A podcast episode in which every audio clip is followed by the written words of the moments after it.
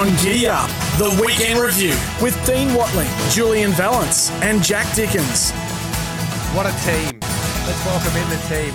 Once again, Dicko has spoken when not asked, and he joins us now. Hello to you, Jack Dickens. Good morning, boys. What a weekend's racing. What a weekend's sport. It's uh, I'm excited. Now, if you you can see Dino on Can't- Zoom, Cannot see him. How would all I be right, able to see then him? we'll make sure you don't speak over anyone today because I know that you're excited. When you're excited, you just lose control. a I little have bit of your adult. ADHD, Gareth, and I just Correct. do my best. Well, mate. that's why we all take medication for that, Dicko. Well, I don't. I just let it. Yeah, roll. I'll let it let's let it be what You'll it have to wants to, come to be. my you do you. You'll have to come to my psychologist. Jules Valance, hello to you. G'day, Gaz. Go Dicko. G'day, Dino. Dino, good morning. Morning, fellas, and morning to the listeners. What did we learn? I'm looking forward to this. Let's start with Jules because he's the most senior and probably the man with the most points on the board so far throughout his illustrious career. So you can kick off proceedings, Jules. Well, what did we learn? Well, we learned. oh, that's a great start. I'm going to actually. intro. I'm going to say with what we learned is also my please explain. Can someone um, explain to me Mm-hmm. the world pool is the takeout not fourteen and a half percent, which it usually is. Are the tab actually taking seventeen and a half percent? So they're taking an extra three percent off the punters. Can someone please explain that to me?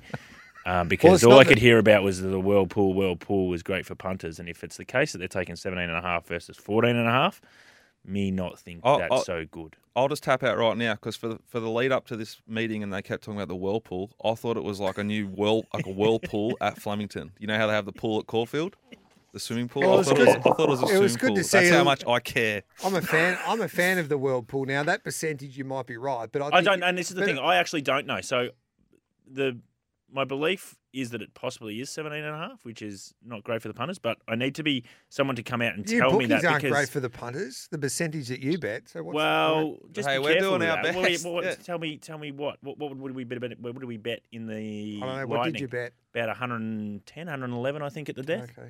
Mm, is exactly right. Despite all the taxes. Yes. How much can you get on in the whirlpool? I can have hundred thousand dollars in the whirlpool. You can't You can I? have You a hundred could. thousand with me, Gareth. Oh. I can assure you you that. can have two hundred thousand with me. Oh, Old give me a Splinters spell. can have his 100 with me as well. I think the whirlpool is. I think I can understand the takeout, but and the I, but I don't. Here's my point. I don't know what the takeout Yeah. is. Someone needs to come out and Yeah. say this is what it is, so the punters are fully you- aware of what we're betting into. But That's do you I'm agree that the whirlpool is? Do you agree that a strong tote is important for racing? One hundred percent a strong tote is Yep. absolutely, of course it is. But I want to know the all facts and figures about it before Yeah. we start saying it's the greatest thing. It's good for uh, the ever. All right, then we don't usually go through the political side of racing, but sometimes that's important because. Well, the punters need to know what they're betting into, don't they? This is the Yep. point about where racing's starting to lose the why people aren't betting into racing is because we don't know what we're actually betting into. Yeah. You know, you, you, sport is taking so much of the pie because hey, it's head to head, team A versus team B. It's pretty simple. Racing has always had so many variables and always very very tricky, and you need to educate. Well, we need to also be uh, aware of what the punters are actually betting into, and if if I don't know, and I'm not saying uh, I should know everything, but um, I would hope that I would be able to know if we're betting into 14 and a half versus 17. Do you know what I'm going to do for you tomorrow? I'm going to get Sam Natai, who's the boss of the World Pool, does the wagering for Hong the Hong Kong Jockey Club. Very smart operator, Sam. We'll see if we can get him on the show tomorrow for Hong Kong Corner Sweet. and to explain that. Um, explain that for you, Jules. What else did you learn? Oh no, that's enough. What about Nature Strip? Um, did we learn anything else from him? Not really. I mean, he's he's, he's I think he's in trouble. Yeah, Um, what I did, the thing about Nature Strip is the big guys still wanted to be with him, so Mm, they're that's still they're still still in my head. trusting the number that he had. I think now they will realise that they're going to happy to be taking him on. I don't think they're going to have him. Um, they're not going to be as solid with him next start.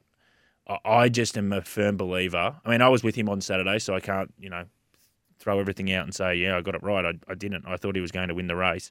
Um, I think I've always thought this that he's the best wet tracker in the world, and I feel like he needs a wet track now to be competitive with these sprinters. So and these sprinters aren't awesome, are they? He's just Well- not going anywhere near the numbers that he was doing. So well, this you're- is a nowhere big near it. conversation, and you start like talking about Coolangatta. So, and Jamie Kah kind of articulated this after the race. To my mind, that horse has just been really well placed. Was up earlier than other horses, so you're always a bit dismissive of, of the wins that she had. Like she she won a Group Three on debut, she won another Group Three, then she won the Magic Millions. Like bang bang bang, started favourite in Golden Slipper. Then she was playing first up in a Group One. Then she pinched a Moir. It looked like. Hmm. Then she was good against the boys, but her own age down the straight. She's come out on Saturday and run a proper Group One number and beaten the best horse in the world, the best sprinter in the world. He's gone uh, just under three lengths worse than he went in the same race last year. So that's where the the grey up for the data people like us is going to come. But he, the market, like Jules said, wanted to be with him. I liked him. Jules liked him. The market liked him. So he's got that SP profile. So people like you who think he's a champion still, I think you're entitled to, and I reckon you're going to get a fair price, probably plus three dollars in the TJ, and it's going to be like a real dilemma for punters. Let's hear what Chris Waller had to say after the race, and I'll come to you, Dino. Both sort of agree he's probably 5 10% off his best. It's as simple as that. Um, every part of the race was he was happy with. James just said he may have felt the track a little bit. Um, that's the only only excuse other than he's just not quite at his best. So uh, go home, uh, regroup, as they say, and uh, see if we can find anything wrong with him to start with.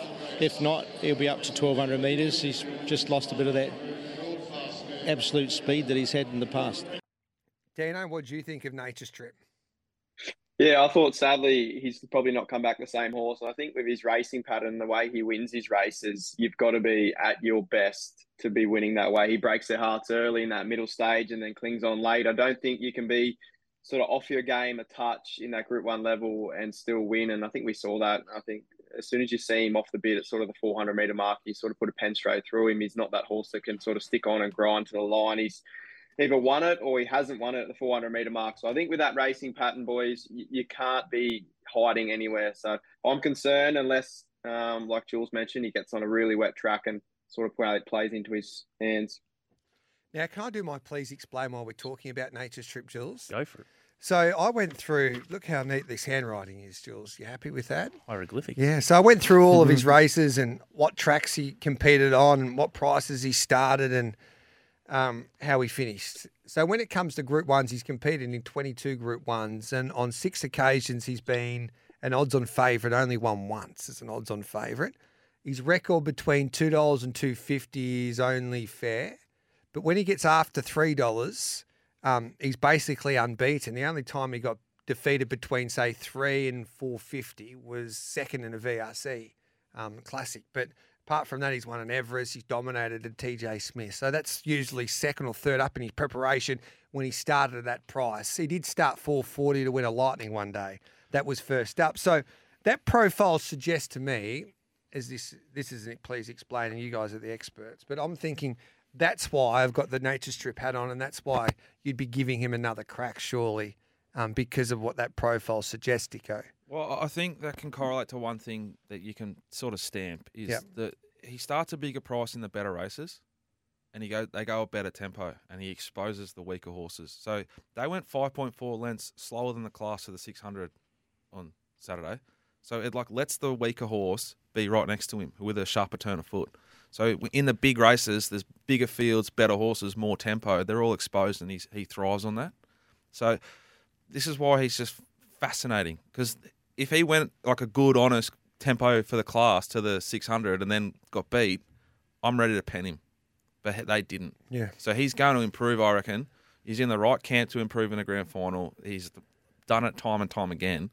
I, I'd be leaning to trusting him uh, as opposed to penning him. Can you please explain that then, Jules? No, there's, I mean, the tricky thing you have to work out with Nature Strip is is that he's he, he's anchored now by these SPs that he's carrying. So you're suggesting, well, when he gets to three dollars plus, he's going to be a bet. Now, I'm not Uh, suggesting that. I'm just saying that's what the profile suggests. yeah, well, the profile suggests that. So it could be just like the driver tipping me one of Oh, Godolphin's well, we'll get to that later, won't Yeah. we? Um, we will.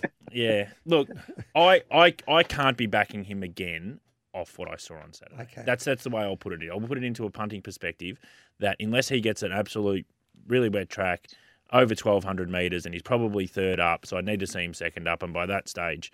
Um, you can really make up your mind. But from a punting perspective, because you're paying a premium for him, you're never getting this five dollars plus or six dollars plus where you can have something on and it doesn't really matter to your bank too much. Um, I won't be backing Nature Strip again, and he's been one of my favourites. Dicko, what did you learn from the weekend? Well, I learnt that a a lot of things, but my favourite thing was like the Twitter racing bubble is the best free content in, in the world. Yeah. Like I just I whenever I need a laugh and I see uh, odds on horse that gets back, miss and get beat, and just go on there and watch the nonnies just erupt, which it, if I, I love it, and they outdid themselves yesterday. Yesterday. Yesterday, so these blokes that bag riders and bag bad bets that they've had, now they're e- experts in cricket. Oh, just when, when will it stop? You're telling me at eight sixteen, you've that's all you've got from a memorable weekend of yeah, racing like, about ju- just Twitter fascinating people stuff. talking That here they are, Pot and Pat Cummins for, for getting bowled when these top orders failed in the last thirty minutes. We've lost Yeah. five Have you got- Honestly, Have you got anything else for us? um, What? please, ex- no, I don't. No. not from. I got about four. All right Full then. credits. Dicko, what did you? I mean, I should say, Dean Watling. What did you learn from the weekend? I think we learned that the market probably doesn't have as much as uh, impact on the way, well, especially myself and maybe other punters betting these two-year-old races. I think because they're not so exposed, and we saw it again with the Silver Slipper on the weekend. Cylinder was well backed early, then was a big drifter out to 460. King's Gambit stayed solid, but we see time and time again um, with these two-year-old markets the last couple of weeks and prior to Christmas, the market sort of isn't the best guide, which it can be obviously with exposed form, and then you can tie that all back into not having enough numbers on the board to figure it out. But I think moving forward uh, in these two-year-old races, I think what we can learn is back your judgment. Don't think the market has that much of an impact on your thinking compared to these bigger exposed form where you have 10, 15 races. So that's what I learned on the weekend, especially. Jules?